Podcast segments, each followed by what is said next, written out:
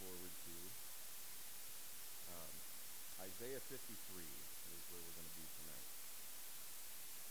This, this chapter in Isaiah, some people call it the, uh, the Mount Everest of the Old Testament, right? It's the, the pinnacle of the um, prophecies about Jesus.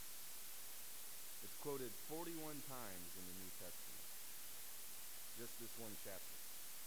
Um, you remember the story of the Ethiopian eunuch in, in Acts where he's, he's reading from the Bible and, and Philip comes upon him and, and, and, and the eunuch says, uh, I can't tell, is, is, is he talking about himself or someone else? And, and Philip expounds on the scriptures about Jesus and explains all that to him. That's what he's reading, is Isaiah 53.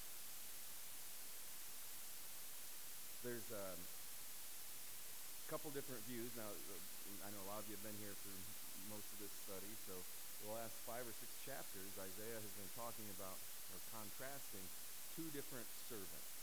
Right? There's a, an unfaithful servant contrasted with the faithful servant. Uh, the unfaithful servant is Israel, right? They've, God has done a lot for them, but they've rejected him time and time again.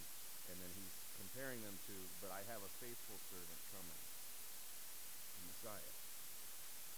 And that is how uh, the rabbis in Judaism taught that portion of Scripture for over a thousand years.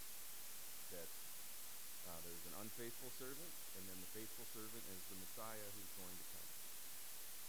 And then in the uh, the 12th century A.D., there was a, a rabbi, Rashi, I think was his name, but he decided that no, Israel is the faithful servant, um, and and they kind of changed how they interpreted this. And basically, there was a big kerfuffle because well, this sure sounds a lot like this carpenter that we killed about 1,200 years ago. Uh, so that we better just change how we teach it or not teach it at all. Uh, and, it, and basically, Isaiah 53 has become sort of the forbidden uh, portion of Isaiah. It's omitted from the the synagogues uh, put out like a, a list of daily readings for you to read every year, um, and they just omit that chapter. They just, we just don't talk about that chapter uh, because it, it just sounds a little too much like Jesus. Now, what they say is that uh, the Christians have, you know, basically we've um, we've kind of hijacked that chapter, so they're just going to avoid it. But anyway, I think that's interesting uh, in and of itself. So this is this chapter has a lot of um, historical um, influence, and uh, and it just tells us a lot about Jesus. It's it's basically I think it's like the fifth gospel. You've got Matthew, Mark, Luke, and John, and Isaiah 53. All that being said, let's pray and then we'll get into it. Lord, we thank you this evening for giving us the opportunity to, to study again your holy word. Um, we see that it's been through um, all sorts of seasons throughout history, um, and it's just a miracle that it's been preserved for us, uh, and that's not by accident. We just pray that you would help us tonight to understand message that you put here in, in your word almost 3,000 years ago for us. Uh, God, we uh, pray that our hearts would be softened and, and pliable and, and changed by your word. And pray for your blessing on the message and on your people. In Jesus' name. Amen. So if you're with us last week, uh, you know, we, we read, uh, we studied all the way to the end of chapter 52, but we're going to go back and hit the last few verses because remember the, the chapters and verses, that's not how the Bible was written. Uh, there were some well-intentioned people, um, you know, centuries ago who, who did who put the chapters and verses in there to help us be able to find things. And sometimes I feel like they got the chapter breaks wrong, and I think this is one of them. I, the last few verses of chapter 52 probably should have been in chapter 53. We're going to go back there. Isaiah 52, verse 13 says, Behold, my servant. Behold, my servant will prosper. He will be high and lifted up, and greatly exalted. Just as many were astonished at you, my people, so his appearance was marred more than any man, and his form more than the sons of men. We talked about that again last week, that Jesus, before he was crucified, was, was tortured. He was beaten. And specifically, he was blindfolded and beaten.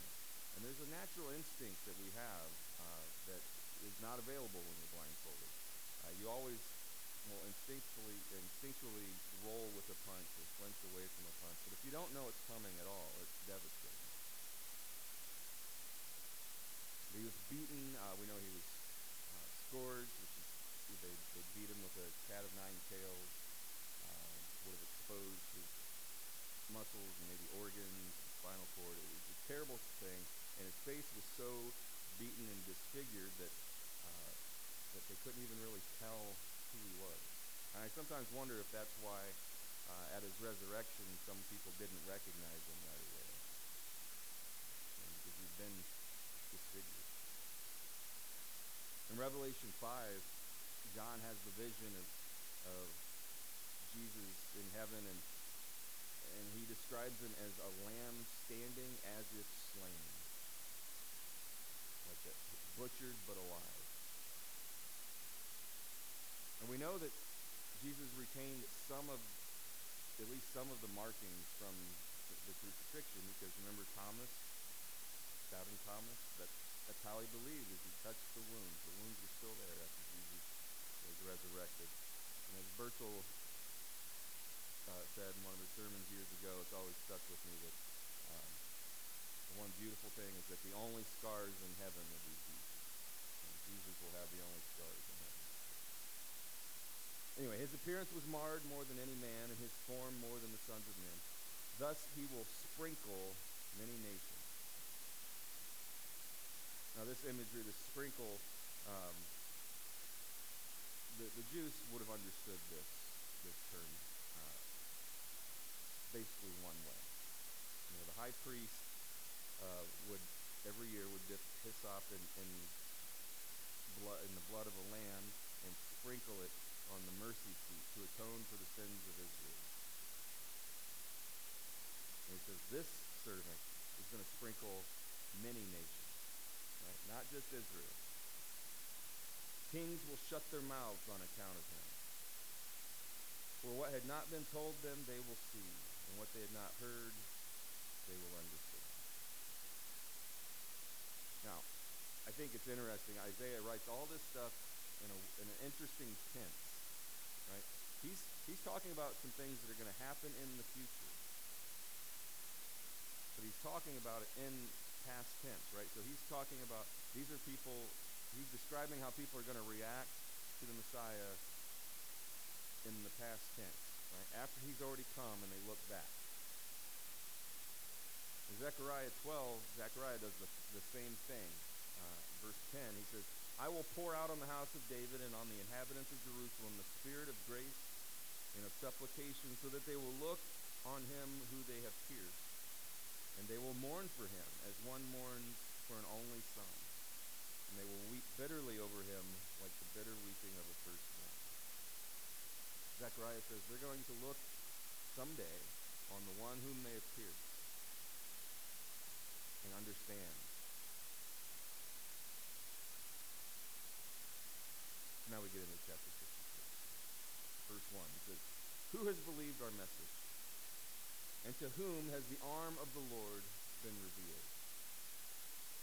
Like, who can believe this message that God became a man, the man became a lamb, and the lamb became a worm, right? He, he says that on the cross that I, I'm as low as a worm. Who, who can believe this message? And he calls him the arm of the Lord. I think it's interesting that, um, you know, in the Psalms it talks about how he, uh, God created the stars with the, the, the, span of his hand and his fingertips, and, and then there are times when it talks about um, battles that, you know, the mighty hand of God was involved. But when it talks about the work that Jesus does on the cross, this is suddenly the arm of God. Like this is the hardest thing he's ever going to do. The hardest work he ever did was on the cross. Verse 2, he says, For he grew up before him like a tender shoot and like a root out of parched ground. Parched ground. Jesus comes along in a very dry season for Israel. It's been 400 years between Malachi and Matthew where there were no prophets. There's nobody speaking uh, God's will and word to the people until John the Baptist comes along. So the, they're parched, they're thirsty they, to hear the truth. Says he grew up before him like a tender shoot, like a root out of parched ground. He has no stately form or majesty that we should look upon him, nor appearance that we should be attracted to him. Like a tender shoot. Uh, Revelation 22, verse 16 says this. It says, I, Jesus, have sent my angel to testify to you these things for the churches. I am the root and the descendant of David the bright morning star. That's interesting, he can be the root and the descendant at the same time. Because I'm all God, so I am the root of all of it. And I am a man, I am physically a descendant of David at the same time. But in that verse, though, uh, back in Isaiah, it said that also that he had no stately form or majesty that we should be uh, we should look upon him. Um, he Jesus appeared ordinary. Right? But he you know, if I'm a God and I'm gonna put on flesh, I feel like I would probably like look like a Marvel superhero. You know, I'm gonna be like the most manly man ever. But that's not how Jesus did it. He was just ordinary. As a matter of fact, when, when they when Judas goes to betray him, it's not like he he could say, "Oh, it's easy. He's the one that glows in the dark, right? He says, no, I'll, I'll, you won't, you guys will never guess who it is. So I'll betray him, I'll kiss him, and that'll show you who, who you need to arrest. He was born poor, born in a cave, around animals. You know, just nothing outwardly that would make you go, oh yeah, that's obviously the Son of God.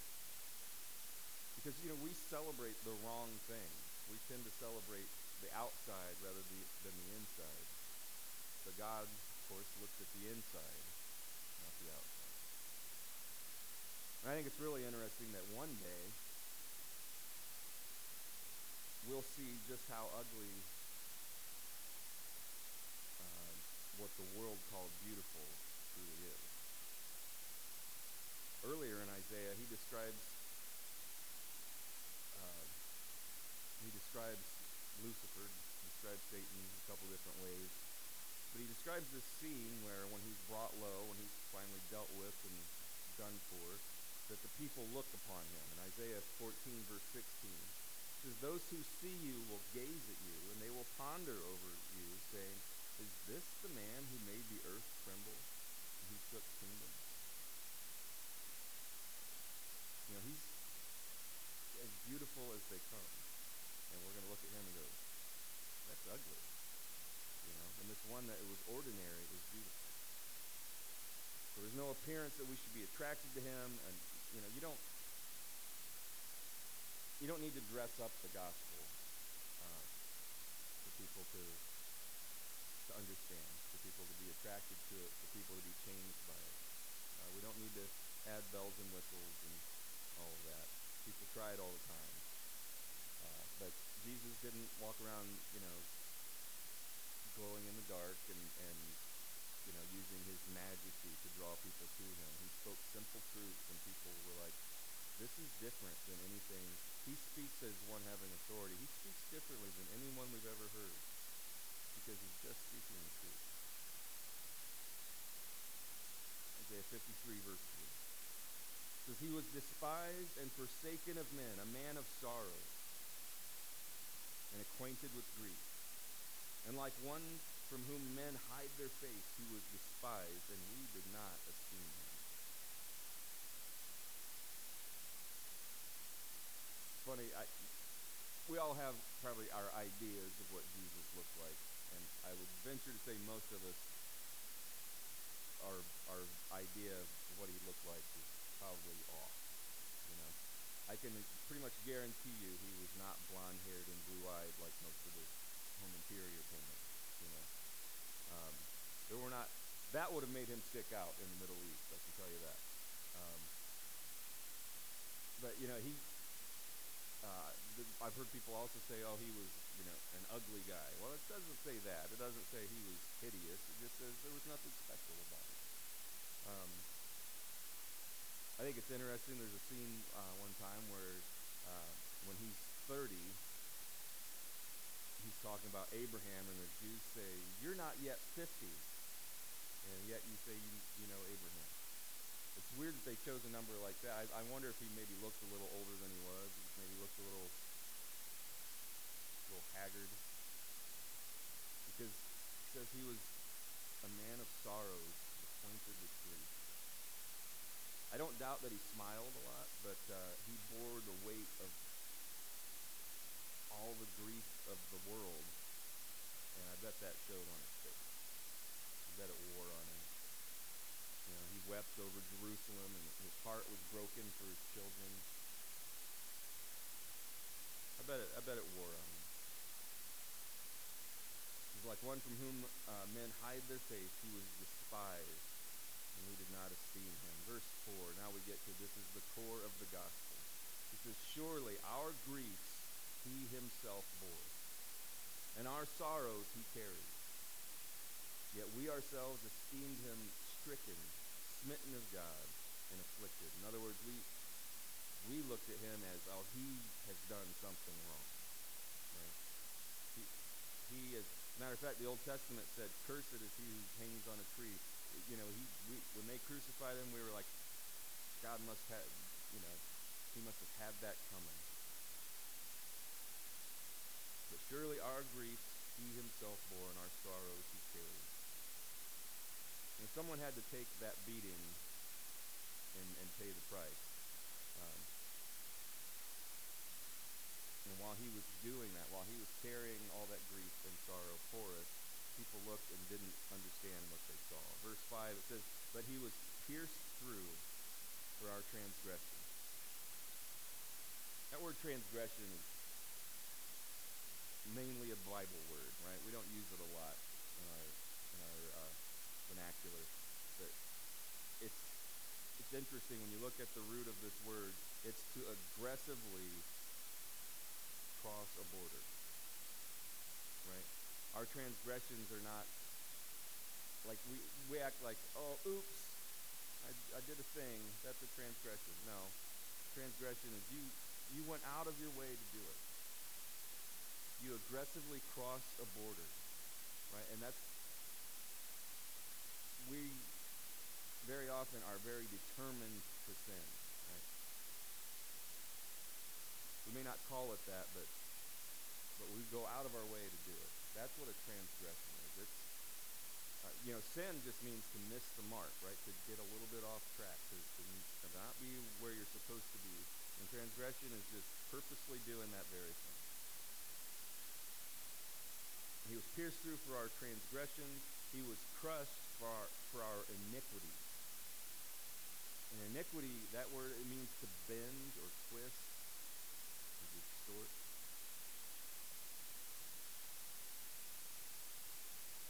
And we believe in this concept of that all people are have a sin nature. Right? There's a part of us that is twisted and, and, and bent, distorted right out of the womb. I have six kids, and I never had to teach any of them to lie. Right? I never had to teach any of them to be selfish. They just come out like that. And, you know, you have to you have to work to teach them the opposite. And that's what our iniquity is. It's we're it's a sin nature. It's the part of us that's just not right, right out of the gate. The old saying is that um, you know, I'm not a sinner because I sin. I sin because I'm a sinner. Uh, it's just in my nature. But Isaiah, he's, he's talking about, he's describing the process of crucifixion 700 years before it happened. And what's really interesting is he's describing crucifixion 400 years before anybody practices crucifixion. Because that is not how the Jews executed somebody, right? They used stoning.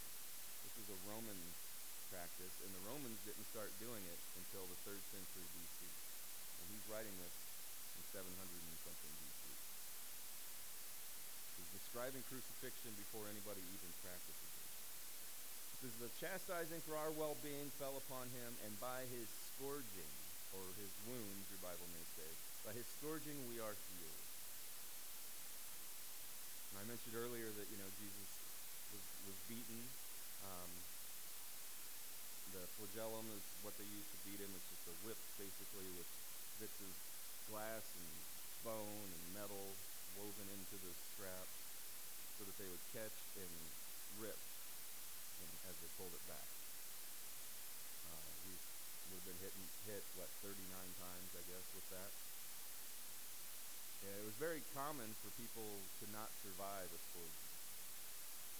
Very often that was the full punishment because you didn't live through it.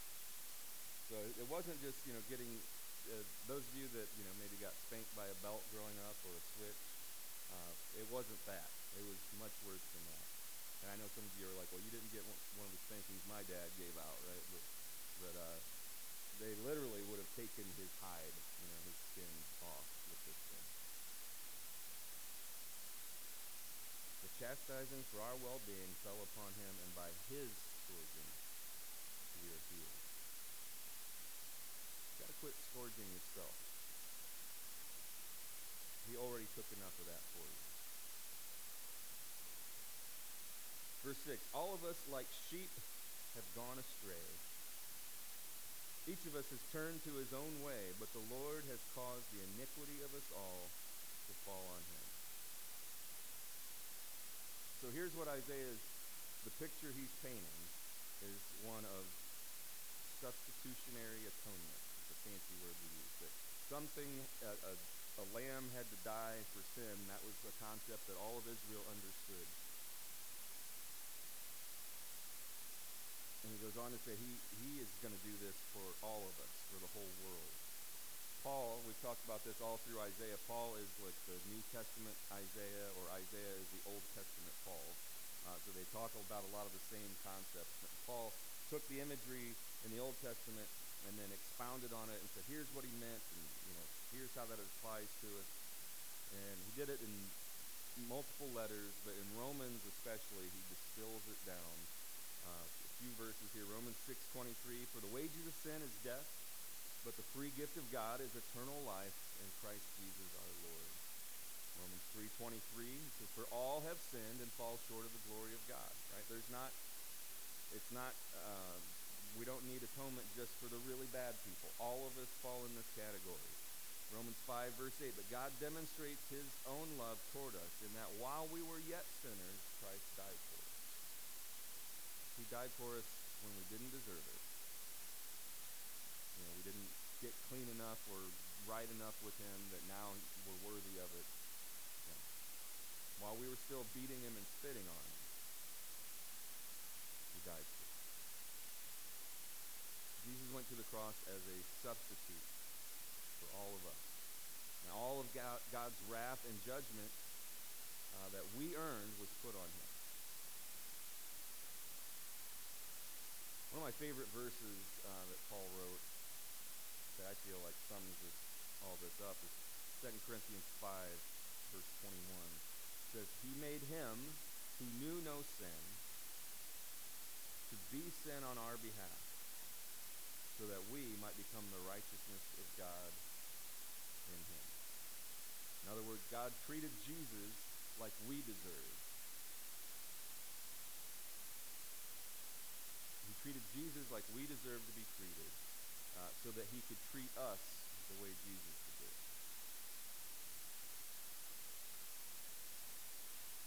Isaiah Isaiah 53, verse 7. It says, He was opposed, or I'm sorry, he was oppressed, and he was afflicted. Yet he did not open his mouth. Like a lamb that is led to slaughter, and like a sheep that is silent before its shearers, so he did not open his mouth. My grandpa was a quiet guy. Uh, I remember he told me, you know, you never have to make excuses or apologize for doing the right thing. Uh, you don't have to explain yourself when you do the right thing. Jesus, he stood in silence before Herod. Uh, only said just a, a few words before Pontius Pilate. Didn't defend himself before Caiaphas. He stood silent before his shears. Now, again, the, the Jews would have understood this imagery, like a lamb that is led to slaughter, right? They understood, okay, lamb is a substitute, it's a sacrifice for sin. But I think it's interesting that it says like a sheep that is silent before its shearers. Did you know that sheep actually enjoy being sheared? They look forward to it. They carry around the weight of their their coat or whatever you call it, uh, and they trust their shepherd.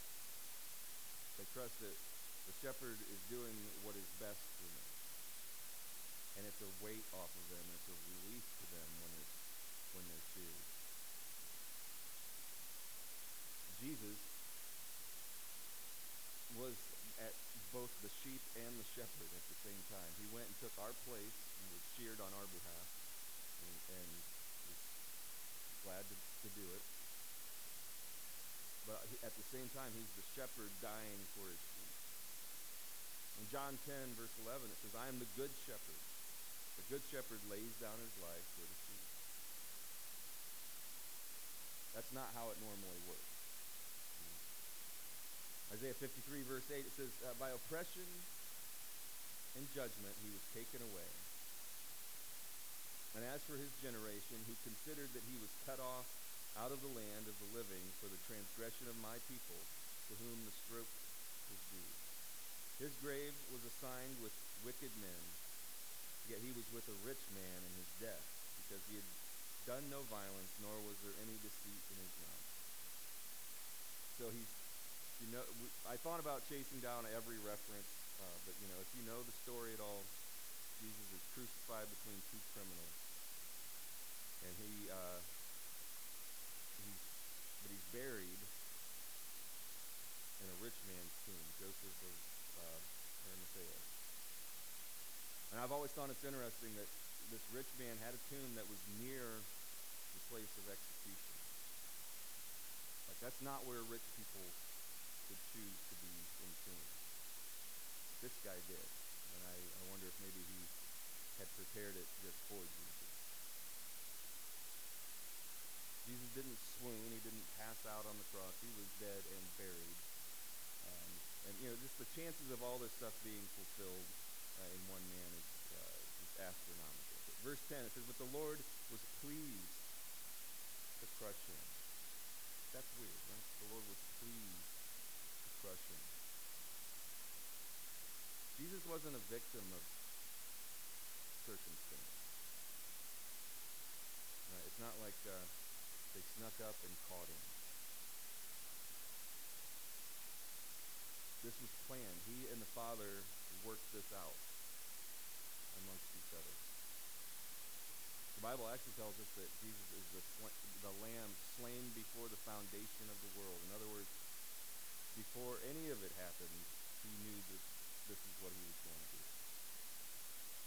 And so, no, it didn't please God to abuse his son, but it pleased him that many would come would come to be with him for eternity because of it. The Lord was pleased to crush him, putting him to grief, if he would render himself as a guilt offering. He will see his offspring. He will prolong his days, and the good pleasure of the Lord will prosper in his hand. He will see his offspring. I think it's awesome that Jesus, uh, at the cross, on the cross, saw someone born again. You know, there, remember there was one of the thieves, or the, the thief on the cross turned to him and he said, Remember me in your kingdom, and you know, today you'll be with me in paradise. One, someone came to faith on the cross. So Jesus got to see his offspring, so to speak, um, as he was doing, as he was being sacrificed. Verse 11, as a result of the anguish of his soul, he will see it and be satisfied. By his knowledge, the righteous one, my servant, will justify many, as he will bear their iniquities. That, that word many kind of haunts me. Jesus went through all of that and paid for the sins of the whole world.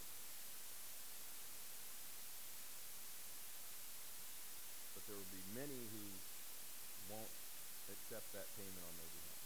Many will not acknowledge and not trust him. Many, many will, but many won't. Because as a result of the anguish of his soul, he will see it and be satisfied. By his knowledge, the righteous one, my servant, will justify the many. By the knowledge of the righteous one. That's what Jesus says gives you eternal life. That's how this transaction works. John 6, verse 40, he says, For this is the will of my Father, that everyone who beholds the Son, right, who you take an honest look at the Son, you, you have knowledge of who he is, and believes in him will have eternal life, and I myself will raise him up on the last. Isaiah 53, verse 12, it says, Therefore I will allot him a portion with the great, and he will divide the, the booty with the strong, because he poured out himself to death and was numbered with the transgressors. Yet he himself bore the sin of many and interceded for the transgressors. So he's going to divide the spoil or the booty. Um, the Bible tell, teaches that we, when we believe, when we become a Christian, that we become joint heirs with Christ. Like we have all the full rights and privileges of a child of the King. And, and that way he shares the spoils, the, the treasure with us. In 1 John uh, 3 it says that uh, how great the, the love the Father has bestowed on us that we would be called children of God. We don't think of it that way very often, I I'm a Christian or I'm a believer. No, you, if you are the, or if you're those things, you're also a child of the King, with all the rights and privileges there. It says he interceded for the transgressors, even on the cross. Remember, he he says, Father, forgive them. They don't know what to do. I that blows my mind, right? Because I still think about the guy that cut me off in traffic three weeks ago. You know, that I, I would love to find where he lives and lay hands on him. I'm not that forgiving. You know? And Jesus, while he is being transgressed against, is forgiving in the moment.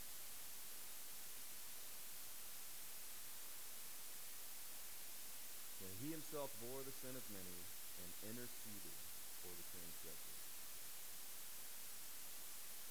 I think it's interesting too that uh, that word interceding. He's still interceding on your behalf. Hebrews 7, verse 25 says this that says, Therefore he is able also to save forever those who draw near to God through him he always lives to make intercession for them. The Bible teaches us that um, Satan is constantly making accusations. Right? He's the accuser of the brethren. What he loves to do is go before God and say, You see what this one told? Know, look what that one did. God's not mad at you. Well, every time Satan does that, Jesus says, hold on. Uh, this one has me in him. That one has my blood applied to them. Uh, he's mine. So back off. I'm thankful for that, and I hope you are too. Uh, we're going to dig into it a little bit more next week, and in chapter 54, we're going to get into some, uh, some cool stuff, I think. Uh, but for now, let me pray. Lord, we thank you this evening that um, that we know that you are still interceding on our behalf. That no matter how far we stray, uh, you're always you're always there, uh, waiting for us to turn back, uh, but also uh, you've got our back. You're guarding us. Uh, and we're so thankful that uh, you love us in such a way that we, we can't even uh, find words to express. It's amazing that you you told us all about how you would uh, look and how you would come and what you would do hundreds and hundreds of years beforehand, and yet we still missed it. And Lord, there are still people that are missing the truth right in front of them today. We just pray that anyone listening tonight that um, been on the fence about it or has never considered you and the work you did on the cross, that you would uh, you would open their eyes to see the truth. And Lord, we're, we know when we put our trust in you, uh, everything changes. Our, des- our destiny changes. I'm thankful for that tonight. Lord, we, uh, we just pray that um, many more would come to you, but also that you come and come quickly. And pray this in Jesus. Ready?